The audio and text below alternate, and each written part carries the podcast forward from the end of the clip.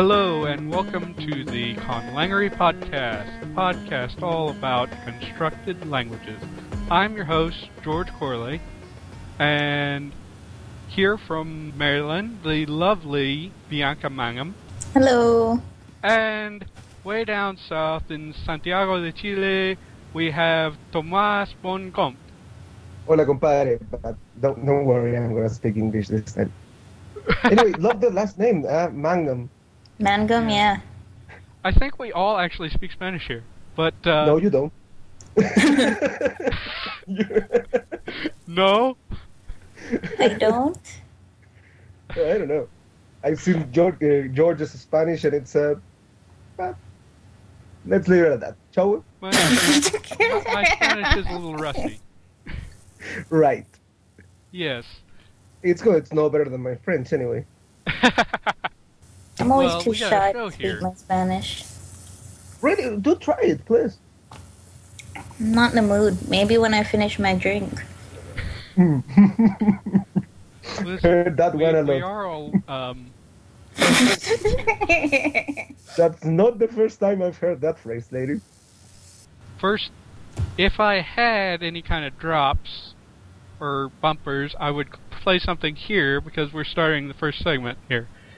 Conlangery This is where we talk about a topic that has something to do with conlanging, uh, sort of a a general topic.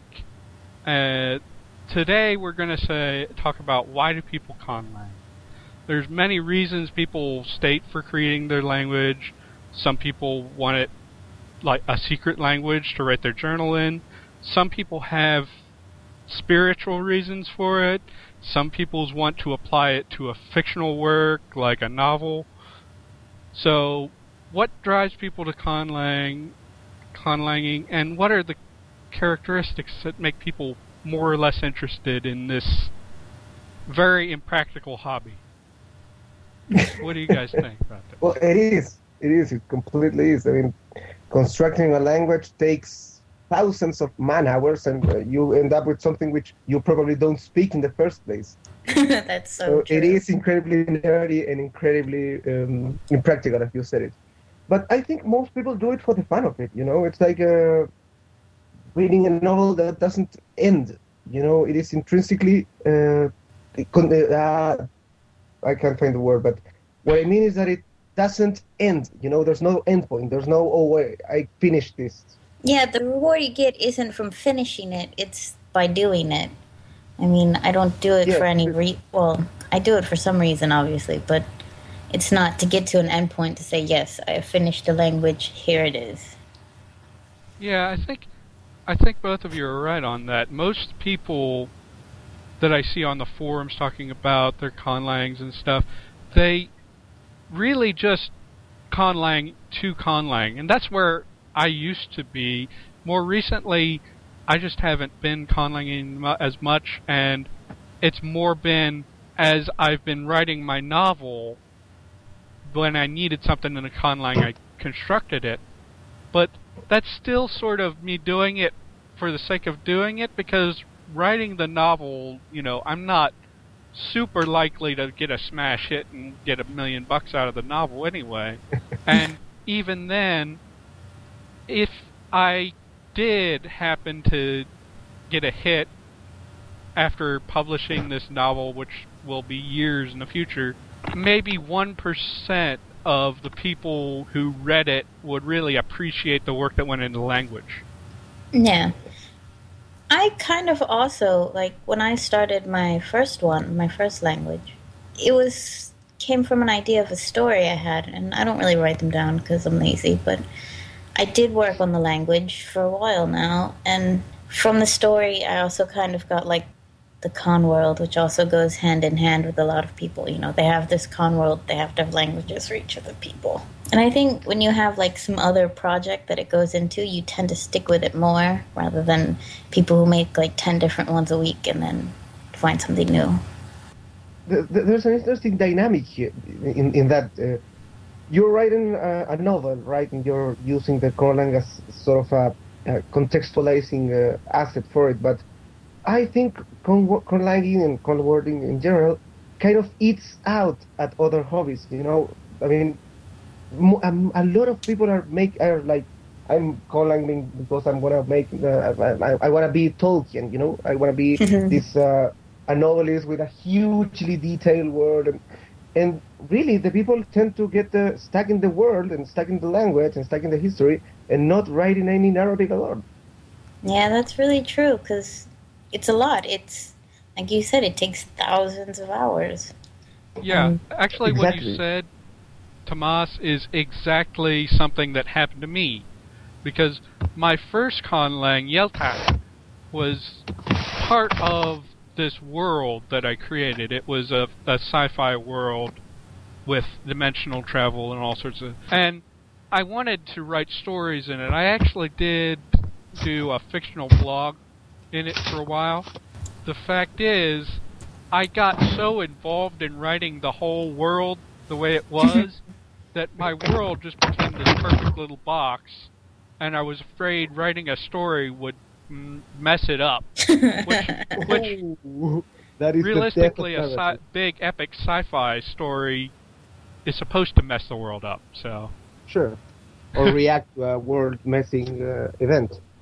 Yeah. The thing is, I think conlanging in a way is easier than uh, writing, for instance, because every little uh, bit counts. You know, you you I don't know, I you define the uh, intransitive uh, system of the, uh, one class of verbs, for instance, and, and that's it. I, I did something today, and I added to my to my work, and it's okay. But y- I don't think you get uh, writer's block on conlanging, as I opposed to what the f- does my character do now.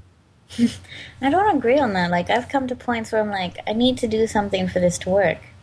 But I don't like anything I think up, so I'm just like, fine, I have to do something else. And then maybe a week later, something will come to me that I like. It's not always like a direct thing. Like, I need this, so I come up with something so it works. Sometimes it doesn't. That doesn't happen to me because I'm too lazy. I need to get- like, okay, now I'm gonna make a paradigm for a class of nouns, and oh, what that? And uh, no, can't be bothered. Move on. so yeah, I've gotten a few things where I've just like not been able to do anything with my conlangs for a while. Like I started writing a grammar for Yeltach and then I got I got pretty far through at least grammatical stuff, but I haven't worked on that forever. I've never really codified a grammar for Airuyo besides just this bunch of charts of declensions and verb forms and stuff. Right. Charts are the stuff of early conlangs. I know that for a fact. I have notebooks and notebooks of charts. really. I think like half of, well, not half of my grammar now, but like when I first started making my grammar for Nyauk, it was all like table, table, table, table, and then there'd be like one sentence like these are pronouns, and just like nothing useful. Yeah, it's like But going back to the subject, sorry. Uh, yes, what does conlanging do for you guys? it kills time. Um, I I only started recently, like a year and a half ago now, and that was when I graduated from school. I always had ideas when I was in school, but I just didn't have the time. So now I have the time. Might as well waste it doing something. Hey, you are a quick conlanger lady. I, I've seen your stuff, and for, a, for one year of conlanging, that's more than I have. Thank you. I have a lot of time. for me, like at the start, I was just doing it because I had that interest in languages, and it was an, a way to play with different things about language. And nowadays, it's not as big for me, but I still am interested in conlanging, and I'm interested in other people's conlanging. Conlanging is, is a weird art, uh, if you consider it an art. It's it's weird like that because there are more creators of content than uh, conlanging fans. You know? Yeah, it's art basically for yourself. There's Yeah. not really an audience other than a couple of people. I mean, even think- I'm guilty of this. Like, I make my conlang, but I hardly ever read anyone else's. yeah, me too. Oh yeah, that's that's true. I confess. I think really in any art, there's a bunch of people that don't get recognized, but in conlanging it's probably magnified just by the fact that it it's so difficult to try to say promote uh, conlang. If people get enthusiastic about someone else's conlang, it's e- usually one of the big ones like Klingon or Yeah. Esperanto, and Quenya. Yes, It's- everyone loves Nyok. well, Quenya, I meant, by the way. And they usually latch onto one of them.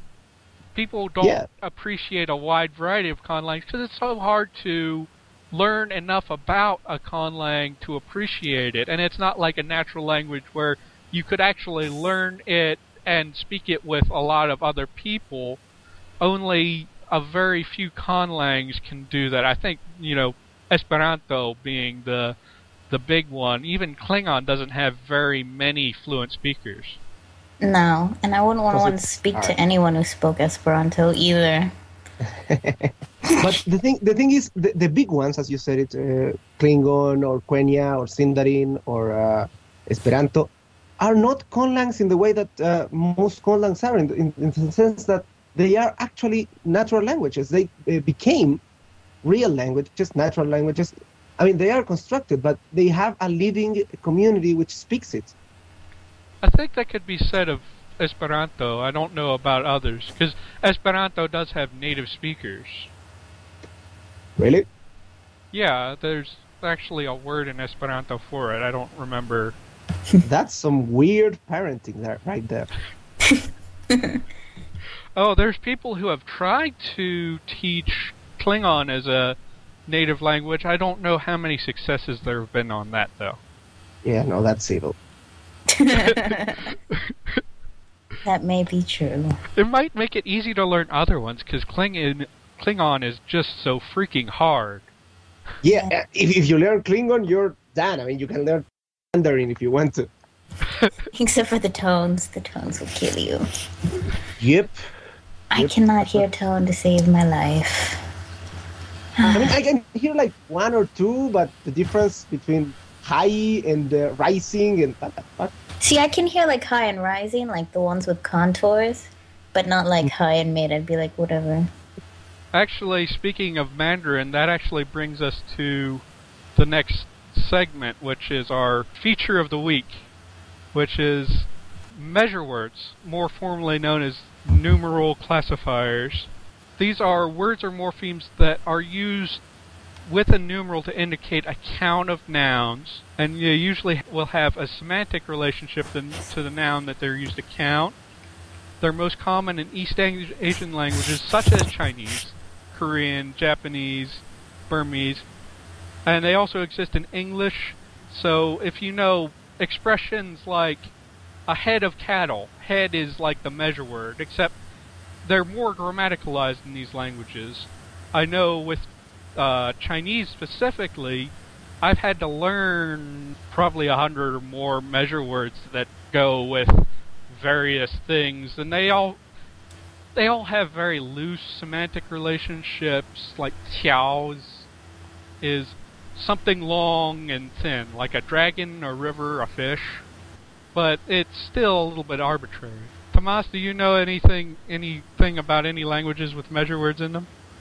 Well, I think every language has, uh, to some measure, pun intended, the uh, measure words. I mean, we have in English we have a bunch, uh, ton, a lot, uh, a few, and whatever, but uh, they are not probably not as uh, lexicalized or as grammaticalized as uh, in Mandarin. I mean, I can imagine having a different bunch for long things and different bunches for short things. But that is that is one of the interesting things about conlanging. You know, you realize.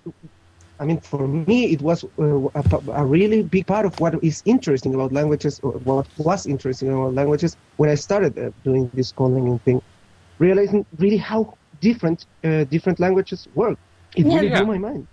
That's really one of the nice parts about, you know, linguistics and conlanging as a hobby is that, I mean, no one's going to look at your work, but you gain a lot of insight into the different ways you can see things. Because I would never think to classify things by, like, maybe shape or, you know, movement in certain ways that other languages do. Yeah, I think if you wanted to include these things into a language, it would be very interesting. Basically, in English, they're only used for non-count nouns, for mass nouns, Yeah. like like cattle. You can't pluralize cattle; it's just a collective thing.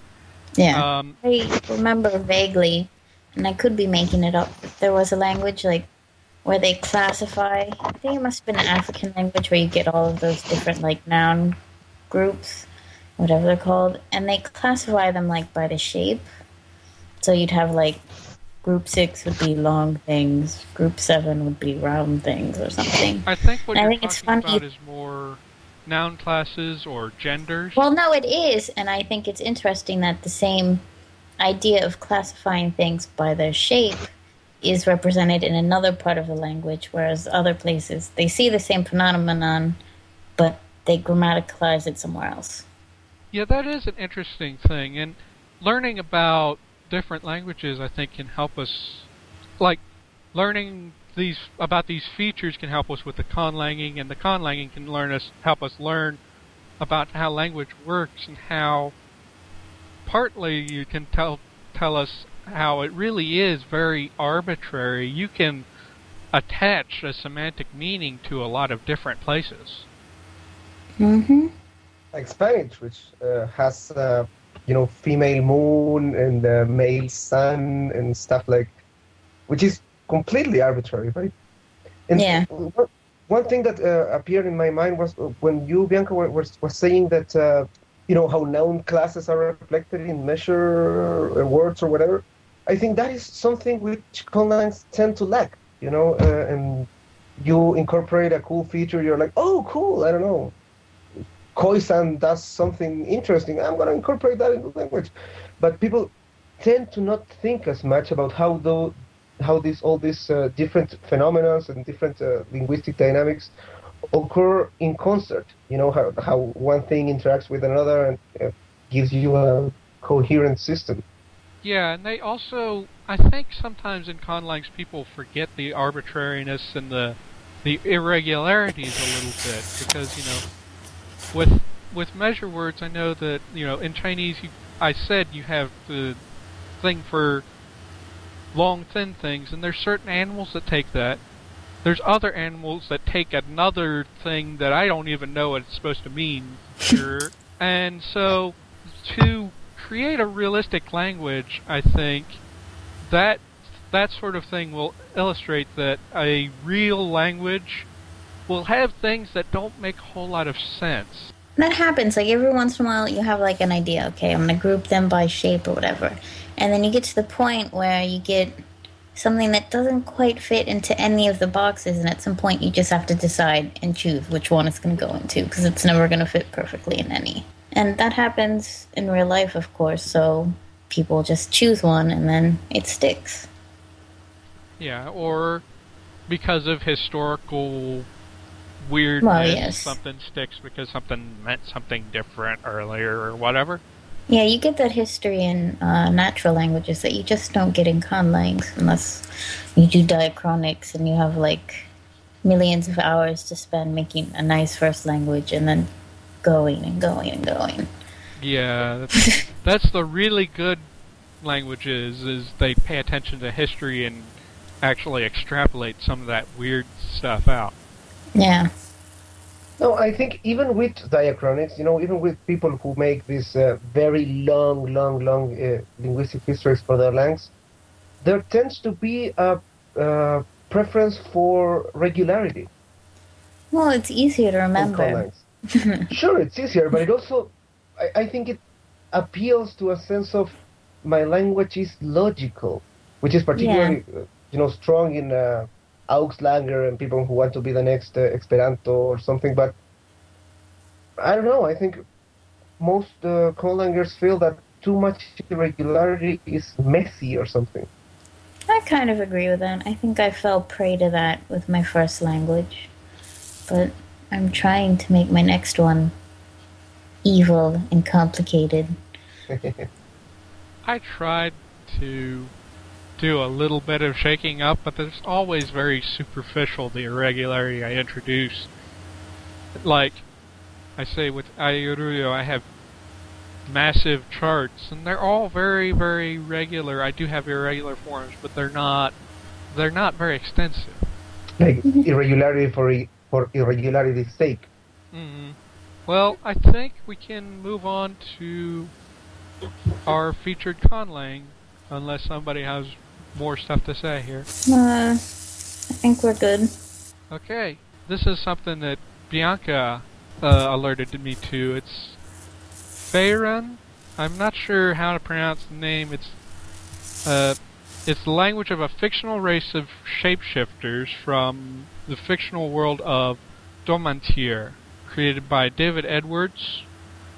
And it has some interesting features that I picked up on. I saw he has this, what he calls his stance system, which appears to be basically a politeness system, but it has some differences. Like, basically, by the way you speak in this language, it looks like I took a cursory look at the grammar, and it seems like it's marked on nouns, and it marks whether you're a leader or a follower. And different social situations dictate when you use whichever one. And there's some other forms. Bianca, I you. Huh? Hmm? Japanese does something very similar to that, right? Like Yeah, encoding think- in morphology the relative social status between people. Yeah, Japanese and Korean both do that. I, I would guess that it was inspired by Japanese somewhat. Well, I was asking him about it, and I think it's more inspired by the um, what you call it, like the wolf thing. Like when they shapeshift, I believe they're wolves. And I don't want to be wrong about this, but whatever. Very much like you get with animals, where they take the different body uh, language type thing that is reflected in the language. So, like you know, you have the alpha wolf or whatever, and the rest of them, you know, take the stance to acknowledge that he's in the position of authority. That is. Well, people do that is- as well. Yeah, well, that's that true, but it's not as I don't know how to say obvious. I think to most people. Yeah, that and the shapeshifting thing interests me because he mentions that there are things he built into the language based on their physiology. He says there's a bigger focus on describing smells, Mhm. and he also said that fair are dichromatic. That is, whereas humans have three basic colors in their eyes, the these creatures only have two basic colors. The only thing is, when I was looking closer into his stuff, he said it was like red and yellow are the same word, and they can't differentiate between red and red and yellow. And I'm like, that's not that weird because I think there are a lot of human languages that don't differentiate between red and yellow. Although humans do can actually see the difference. Well, I mean, it's where you take the idea. The result might be the same, but the inspiration is different. That does make sense. But I do like um, when people make quote unquote alien languages and they talk about something, some creature that has different physiology and they build that into the language. I did that with Yeltach. Tomas, what do you think about that kind of thing? I actually disagree with you. I, I tend to find that uh, when people do try to encode uh, quote unquote alien characteristics in language, they tend to come up with uh, it's ali- it's as alien to me as the rubber forehead aliens in Star Trek, for instance. You know, like oh how weird, uh, not differentiating between red and yellow. Well, come on, there's a bunch of languages that do that.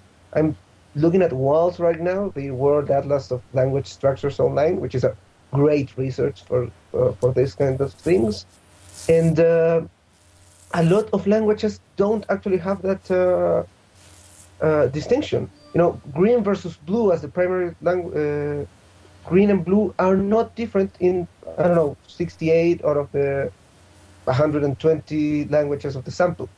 So it's That's not like- really alien Yeah, Yeah. that's- that's like and, and I, I get that feeling you know like oh i don't know uh, my my guys have a fourth color well okay But I think that for for a language to be truly alien, and this is a bit hipstery of me, perhaps, it it's it would it would it would have to be something very dif- difficult to imagine. Yeah, it's kind of like how do you make something alien when you don't really know anything that alien? That is true. It's it's really difficult to actually make something that's totally weird, like Frath or something. Say, if you have a creature that has no lips, you can assume that they have no bilabials. That sort of thing. It it doesn't necessarily make for anything really viscerally alien to most people necessarily or to to everyone but it can be an, a point of interest that something in the physiology has affected this particular alien species and how they speak. But uh, I agree with you, Tomas, that it that usually doesn't end up being as alien as you think it's going to be. That's Exactly. true. I mean, like what I I- said. Oh, go ahead. What I do like about uh, Farron, uh, when I was checking the grammar earlier, is that, and uh, this resonated for me with uh, the conworlding uh, that uh, he- the author, which I don't know, I don't remember what was his name in, in the board, but whatever. He does have an emphasis in his creating these foxy people in uh, putting a real amount of uh, depth behind their emotions. Like they're really emotional people. They will, for instance, greet you very effusively, like "Oh, how you been? I love you." Like, well, so they appear to be re- really uh, culturally emotional, culturally effusive people. And for instance, that's manifest in the moods, of which there are a lot. And that kind of thing really rings a bell for me more than rubber-heady things, as, as I was saying. Uh, I mean, I mean, I think the culture of a people is far more reflected, or, or can be more reflected in a conlang than in the physiology of them. I agree completely. I think that's one of the things that I liked about this language was that there is a solid world that goes behind it, and it's not just like copy paste of somewhere else. I mean, you can't be like, oh, this is kind of like Japan because of this, this, this. It's not kind of like anything I know. And it's in depth and it's reflected in the language, so they're both connected in a way that I like. yeah, the world building is really good. Like I should mention, Faerun is an external name for the language. And it's actually internally like Lahimeiste. And his whole grammar is actually written in character from somebody who came and visited the the fair, I think is what they're called. I'm definitely mispronouncing it, but so he has not only these people figured out, but he has another culture figured out enough that he can say he can take a character from another culture and have him observe this culture and look at That's cool. you know Yeah. I mean, even like the simple translations he gives, there's a good amount of like culture behind them. Because, I mean, you get to the point, like, I see people translating sentences, and they might not be word for word, but when you get a real language, you get to the point where you're like, you can't actually say this. This concept just isn't there. You have to say something else. Right, pragmatics, which is the Yeah. most underdeveloped part of any conlang because, hey, it's the hardest. It's incredibly difficult. And I think probably one of the last things you learn if you're learning linguistics. If ever. If ever, Yeah. I don't think I ever went to class and be like, today we're going to talk about pragmatics. That doesn't happen. At some point, I think sometimes the advice I like to give is like, don't translate everything. At some point, you have to say, no, you can't say this. I mean, it sounds kind of like a cop out, like, oh, I'm not going to worry about it because you can't say it. Yeah. But at some point, you have to realize your language can't do everything. Yeah. Um, Not to say that there's anything that's fundamentally untranslatable, but there's just because any language can express everything, but because of the structure of a particular language, because of the semantic fields that its words embody, it may be very awkward to translate some things directly, and it may need a little more work to it. Yeah, I mean, like culturally, I mean, even lexically, you get things that just don't translate, but culturally is where you tend to get those things. Like, it just doesn't make sense. Like, why would you say that? And that, that's something that happens with pragmatics, uh, and I think it, it happens as well in the, the real world of, you know, this, the discipline, the, the, the academic discipline of linguistics. If you if something doesn't quite fit, if something doesn't feel right in language, but it uh, conforms with syntax and it conforms with the grammar that you've described, and it has a correct lexicon, well, the problem is probably pragmatic, so don't worry about it too much. That's always like the last thing you learn when you're like learning a second language as well, because you just want to say what you say and not think of Yeah, something that's- else. That's actually the part that you can only get through practice. I think the new the uh, print version of the LCK has a section on pragmatics. I haven't had a chance to look at it though. I don't know. I haven't even looked at it at all. It's really I thought- interesting. thing is, Rosenfelder, the the author of the LCK, uh, that's uh, the language creation kit uh, for uh, uh, everyone. The guy has a real fascination with pragmatics, you know, and he's the first one who said like, you know, it's not enough to make a grammar and a lexicon and uh, just throw all these things together. You have to make it work in a way that makes cultural sense. That's true. I mean, I've gotten to the point with my language where it's like, I want to do this, but I don't have like the culture built up enough. So like, I'll stop doing, like, let's say, comparatives or something, and then I'll work on the culture for a bit, and then when I go back, I'll be like, yes, I know what kind of context I want to put this in, but I can't just do it without the context, because then I'll probably just like relax English, and it'll be like, er, he's bigger than the other guy. Yeah, actually, that makes sense with what you were saying before. With every little bit helps. I think maybe Tomas was actually saying that, but Yeah. you know, with a conlang, there's so many different facets of what you can work on with it that Mhm. if you get bored with one element of the the language, you can move on to something else. That's true. There's always Absolutely. And that's why you have kilos, literally kilos of paper of uh, unconnected notes. Completely uncon- unconnected.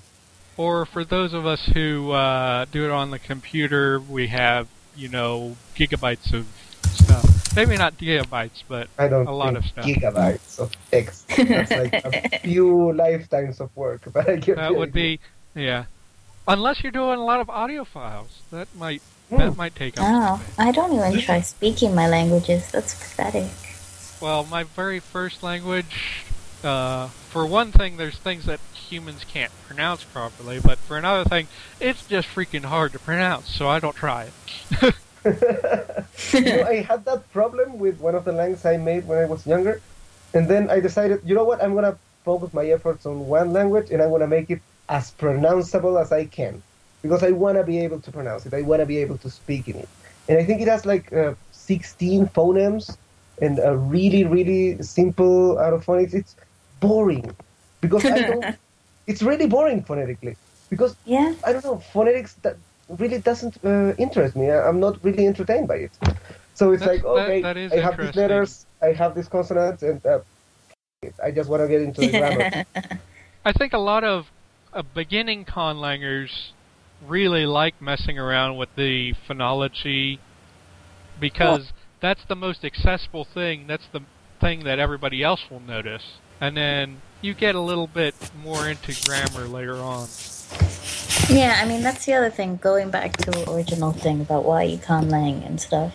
The other thing is to appreciate a conlang takes much longer than if you look at a painting. I mean, you can look at a painting for five seconds and say yes, I like it. No, I don't. To understand a conlang enough to like put a decent judgment on it would take hours. At the very least, if it's a decent one and not just like a list of phonemes. Yeah, like where we where we were talking about uh, a a conlang that we were featuring here, and it's kind of like we're talking around stuff because I, I'm sure none of us really had time to really read the whole grammar at once. No, I'm So- way lazy. So we were just kind of skimming over it, and uh, we got interesting stuff out of it, but I don't think we fully appreciate what you know Farron does is and all the work that the guy put into it, all that kind of stuff. But it's good to call attention to it. Well, yeah, and I mean, if you like one thing, then you're more likely to continue reading and going into other things. You know? Yeah. Because, like, I liked one thing in Swedish, and now I'm happily learning Swedish. And then I stole it from my other conlang, so it was all good. What did you steal from Swedish? The indefinite indefinite thing, so the indefinite is an article in front, but the definite attaches as a suffix at the end. Oh, that's interesting. I It's usually don't nice. use articles. Well, and then I changed it up, so I added, like, case on top of it. But- Yeah. That's the most uh, common response I see to, uh, you know, someone featuring one of the aspects of their language, like on the boards or talking with people. You know, my language does something this or that way, and all you can really say is like, "Oh, cool," because Yeah. because I, I don't know the context. I don't know what's happening. I don't know how that interacts with the rest of the thing, and uh, I don't know how it works really. So, oh, cool. Yeah, It's like oh, cool. You want to know how it works? It's bastardy. It's a bastard, and it's a pain because you also have to do case. Oh, I hate case. I hated case when I was learning German, but now that I don't have to deal with German, I quite like it.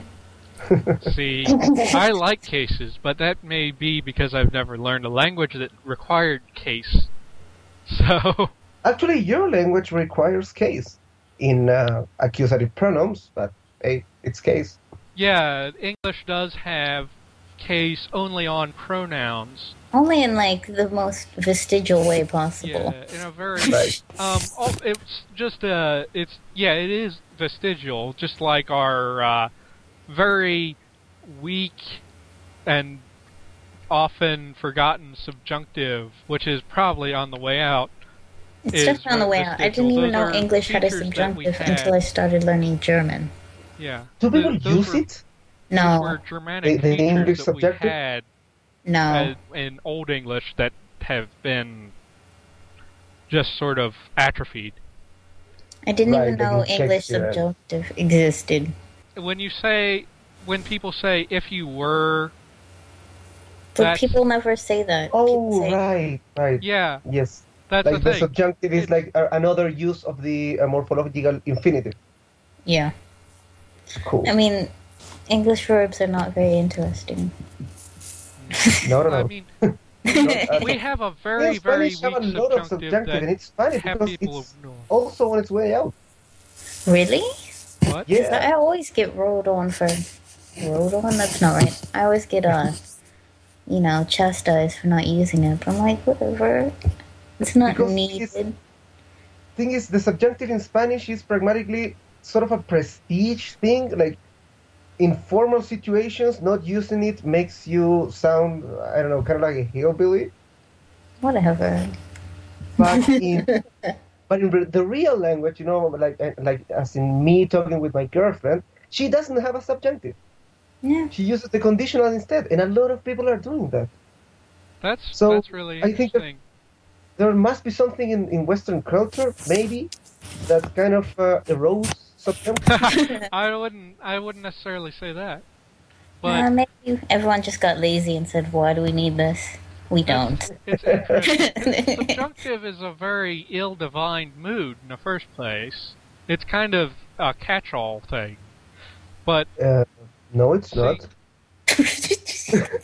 It's, Okay, it's- for, well- for me, it's really it's really simple. I mean, you use the subjunctive in uh, relative clauses, which are not necessarily real when you are speaking about a possibility and not something that is or was or will be. okay, yeah. That sounds so simple. but okay, It is. okay. It completely is. So it is like that. But I just want to say that um, I don't know if we can draw any conclusions from the fact that both English and Spanish are losing. English has practically lost it because there's only one verb that ever shows it, and most people ignore it. And I wonder if that's a general thing in Spanish or it's just something that's happening in Chile. No, I think it's it a is, general uh, thing. Yeah, yeah, I heard from people from El Salvador, from uh, Catalonia, from Spain, and uh, Argentina, and they all tell me the same thing. Subjunctive is slowly uh, falling out of use, especially in the lower income settings. So I, I, I agree. You can't draw conclusions from that, but I think it's worth thinking about. Yeah. Maybe sometime we should use subjunctive mood as our as our feature to, to talk more about it. But anyway, I think we've done a pretty good episode, and I think we can we can roll this thing out. Sweet. Sure, let's let's wrap it. Yeah, let I'll start ladies first. Bianca, where can do you have anything on the internet, even your conlang site or anything that you would like to promote? Um, well, I don't have a website, but if you ever see my profile, which is Osicone, usually at the link at the bottom, I'll have a link to my language. And you should read it because it's awesome. And that's your profile on On What, the Z- CB or the ZBB. Okay. And Torco, do you have anything or even any recommendations you'd like to give to people? Uh, about my own stuff, I don't think I have anything uh, decently presented. I mean, uh, I have a lot of paper and I am too lazy to type it. oh, So, that's the other thing. Uh, sorry to talk over you. Sure, sure, sure. Yeah, I'm working on a new revision, so it'll be awesome. And I'll A promote new, it. a new what, sorry? I'm doing a new revision of my grammar. Oh, it cool. will be. Yes. Oh, Get okay. used to it. You're gonna It's be a- revising your stuff till you 50 say- pages! Yes! I once saw a forum post that said that your grammar was not a real grammar unless it was 100 pages. Yeah, well, they can go screw themselves. Well, I've never, I've never written anything see in my life 12 100 pages. At least not to this point. Maybe this novel that I'm writing will get there, but anyway, Torco, were you about to recommend something or what? I know. Actually, I wasn't. I was uh, uh, explaining why I'm not gonna. You're not gonna pimp. You can pimp somebody else's stuff if you got nothing. So, Nope. No, Okay. nothing comes to mind right now. all right. Well, I don't have anything specifically conlang re- related on the internet, so I c- all I can do is direct people to my own personal site, which is gacorley.com. This audience might be interested in. I I try every week to write an essay in Spanish and an essay in Chinese. I Oh, failed this week, but I'll try next week. And I have a Twitter account, GA Corley. Cool. I should practice my Spanish. I've gotten really bad. Are you in the mood right now? No. You didn't finish your drink? No, I did. Which is sad. But unfortunately, it's a very light drink. And that's a wrap for us. Thank you for listening to Con Conlangery. If you like what you heard, you can subscribe to our podcast through iTunes or through our own RSS feed. Our blog and show notes are at conlangery.conlang.org. You can also like us on Facebook, just search for Conlangery Podcast, or you can follow us on Twitter at Conlangery, C O N L A N G E R Y. If you would like to suggest a topic or conlang feature, yell at us for being stupid, or express your love for the podcast, you can contact conlangery at gmail.com. And yes, it is perfectly okay to pimp your own conlang for a conlang of the week. Our theme music was composed by Xander Vadeus. Thank you and good night.